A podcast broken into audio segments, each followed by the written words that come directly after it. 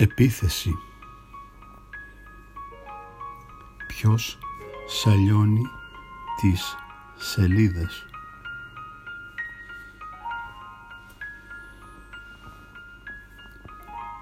Με φοβερή άνεση με μπλε κοστούμι και καθέ παπούτσια άραξες στο σκαμπό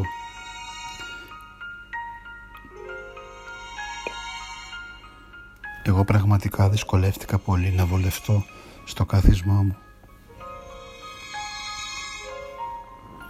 Στριφογύριζα μέχρι να βρω αυτό που λέμε τη βολή μου.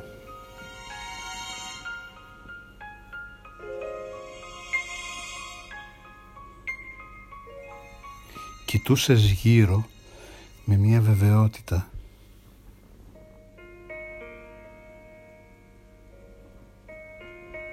λες και κάποιος σου ζητούσε να δείξεις;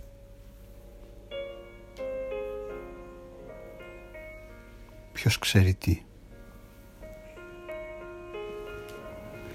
Τότε ήρθε ένας αέρας δυνατός.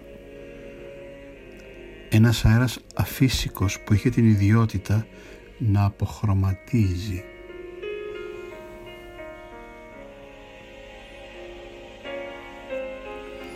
Εγώ βεβαίως, καθώς κοιτούσα τον αέρα αυτόν που χάιδευε καπέλα και μαλλιά, γιακάδες και μανίκια, τραπεζομάντιλα και μαξιλάρια, δέντρα και τις τέντες στο μπαλκόνι, κάπως ξεχάστηκα και βολεύτηκα σαν να λέμε.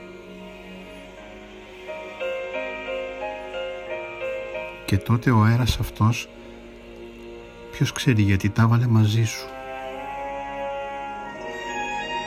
Ξέβαψαν ευθύς τα καφέ παπούτσια και το μπλε κοστούμι σου.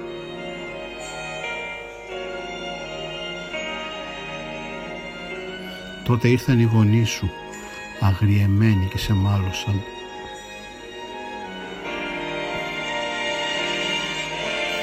Και ήρθαν και οι δικοί μου γονείς, κουρασμένοι από κάτι όμορφο.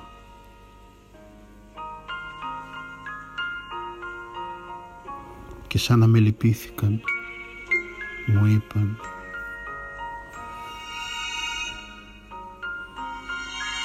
«Γιατί κουράζεσαι παιδί μου»